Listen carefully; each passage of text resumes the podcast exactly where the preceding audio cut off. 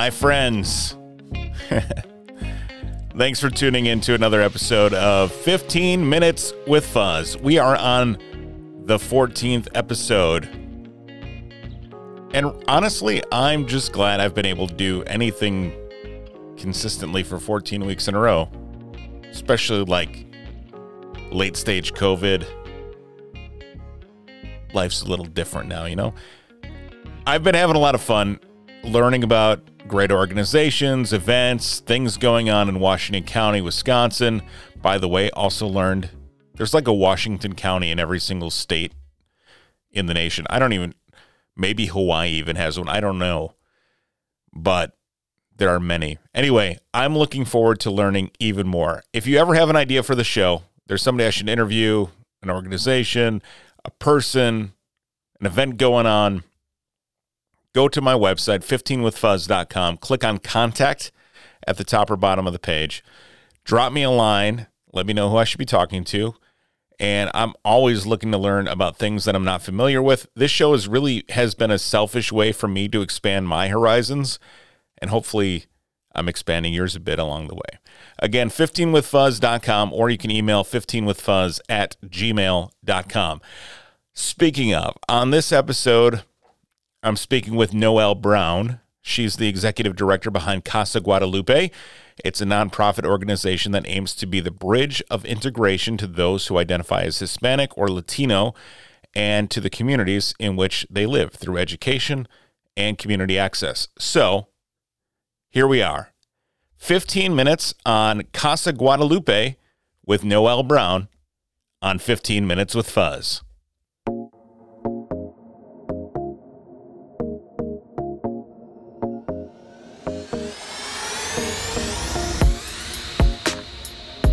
Noelle, thanks so much for joining me today. Let's talk a little bit about Casa Guadalupe. And I see a lot of references on your website and on some social things about how Casa Guadalupe is building the bridge. What does that mean as an organization, and what does that mean to you?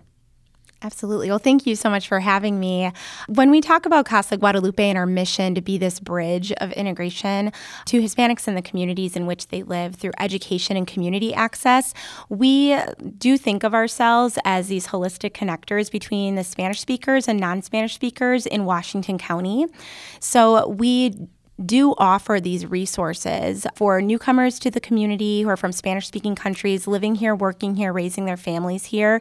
But with that, you know, in a predominantly English speaking community, there comes certain barriers. And so we are that link that we're bringing, you know, individuals uh, to the right resources in such a variety of areas. Um, I mentioned like a holistic connector because it could be like for their health, their well-being, you know, d- through the school system, through um, jobs, through like just daily life in general. Uh, so we are really proud to be that in the community, and then we also look at ways to bring our growing diverse community together um, and to celebrate our cultural differences is. And so that's another way that we like to be a bridge as well. Very good. And you've been at Casa Guadalupe for a while now, right? So how has it grown and adapted? Uh, and how has the county kind of grown and adapted over the years? Yes. So Casa Guadalupe itself was founded in 2006 by Mary Lynn Bennett and Father Rafael Rodriguez. And I um, had the opportunity to start as the executive director in 2012. And so it really has grown over the years. There was a wonderful vision for Casa early on, was seeing um, our community changing as far as more Hispanic Latino community members moving here. And so we started out providing English classes that was a primary goal. Knowing there are Spanish speakers in our community, life will be easier in our community if people learn more English, you know, in their jobs and just daily life. So we've continued that since the start. And when I started, we also were just starting an after school reading program for Hispanic Latino elementary school students in the West Bend School District. So since then, uh, fortunately, you know, thanks to funding, of course, mm-hmm. through grants, you know, received by local private foundations, organizations, organizations, generous community members, et cetera. Over the years, we have been able to add to our staff. And, you know, without that staff capacity, you can't grow as much. So, fortunately, we have people in place that have grown our programs, such as our after school reading program. We started a program for Hispanic Latino high school students that was just in the West Bend School District. Now it's in West Bend, Hartford, and Kewaskum. So we we are casting this net um, in Washington County to work with the Latino individuals. Uh, we also started a larger health program initiative called Healthy Latinos, Healthy Futures. Mm-hmm. Some are Spanish camps, some are reading programs. There's so many things that, fortunately, through collaborators on our staff and volunteers, that we've been able to offer now. Sure, and that's that's all here in Washington County, right? Exactly, just in Washington County. How many people are like a part of the organization, and and how many do you support and such as well? Yes, so there are, as far as individuals in our community that identify as Hispanic Latino, mm-hmm. um, based on some recent 2020 census data, those that responded, there's about 4,400. And there are younger families that we're serving. So if you look at that number, almost half then would be under the age of 18.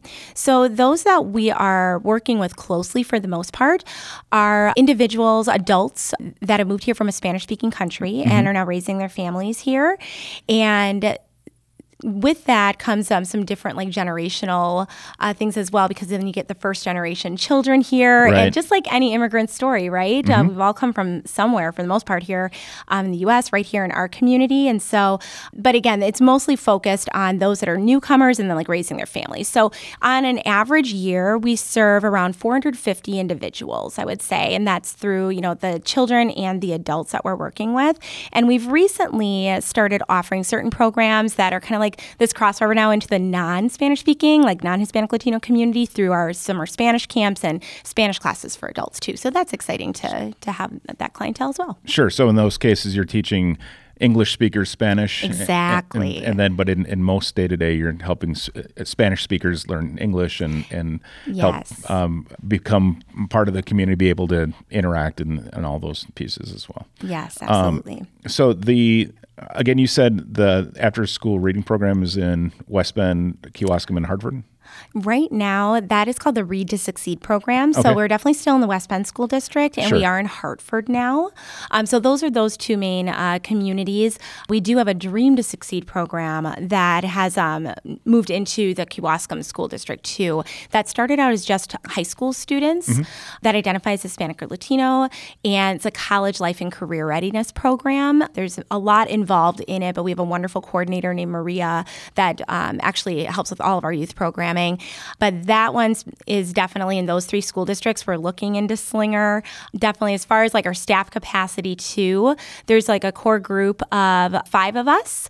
And then we also have some instructors as well who teach English and Spanish. If somebody wanted to get involved, like what, what types do you need volunteers? What types of things does Casa Guadalupe need? Absolutely. So, just like any nonprofit organization, you know, volunteers are so important and mm-hmm. so needed. We, you know, our staff, we can't do it all. Mm-hmm. Um, so, volunteers on an average basis, on annual average, I would say we have around like 150 volunteers, which is fantastic. Yeah, that's great. Yeah. Some of them do just one day events, like our Fiesta Latina mm-hmm. fundraiser, mm-hmm. our largest of the year. Others are more consistent, like they'll help with the Read, the Read to Succeed program and they'll show up on a weekly basis to work with kids.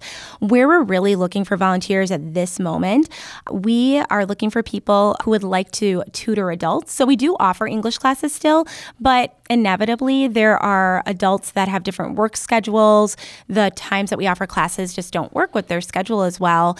And so we do like to recruit individuals who don't mind, you know, just like a little training, um, like a book that they can go off of, and working individually, virtually or in person. There are some that do prefer virtual stills. We, of course, had to adapt during COVID and Certainly. provided uh, some virtual classes. So there are opportunities for both of those. And it really is just trying to pair people up as best as possible based on the volunteer and the student schedule. We are also currently looking for individuals who love working with kids and can help provide childcare during English classes or other programs. For instance, we're having a health program coming up soon. It's like a six week program on Monday evenings. And so we recruit and we look for people that can help just watch like a small group of kids.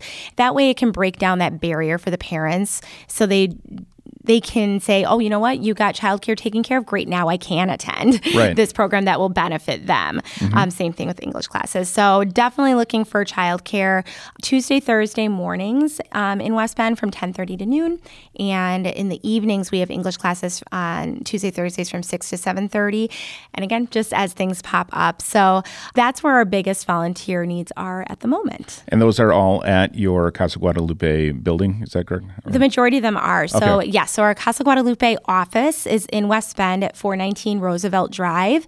It's in Barton, technically, Sure. right next to St. Mary's Church. So, we have our space there. We actually offer our Read to Succeed program in West Bend in the gymnasium at St. Mary's, which evolved because of COVID, provides a large space. We can bring kids from multiple schools to one location. So, mm-hmm. that's been working out pretty well. In Hartford, we utilize a variety of locations. Currently, our English classes are at St. Aidan's Episcopal Church in Hartford, and we've utilized the United Way Resource Center Sure. at times as well. So, if anyone is interested in volunteering and they fill the application, go through the process, then we would certainly let them know those locations. Yeah. And then if somebody does want to get involved, what's the best way to start? Yes. So if anyone is looking to get involved in on a volunteer basis, filling out that application is the best start. So we um, on our website we do have a pretty user friendly space to find where the application is. It's in a Google form format, so they can go and click on that link and fill it out. And we check that constantly to make sure that we're following up with volunteers. We get the notification when someone's applied. We do a background check, of course, and then we will touch base with that individual based on what they want to help with. We also, if someone is interested in just calling us to get more information, you know, our phone number 262-306-2900. I'm probably one of the best people just to to call and see, you know, how they can get involved. Sure, certainly. What is your website address? Our website is www.casaguadalupeonline.org. Do you guys have any events coming up between now and the end of the year? Is That that's typically in May that you guys have Fiesta Latina, right? Correct. So Fiesta, um, yep, our plan is next year. I can't believe it. It's going to be our 10th annual Fiesta Wow. Latina. We always have it at Regner Park. It's normally the third weekend of May. It's most likely will be a Saturday. So that we're getting ready for that, of course. In the past, we've had like different fundraising events. Uh, for six years, we had a karaoke fundraiser, which was super fun.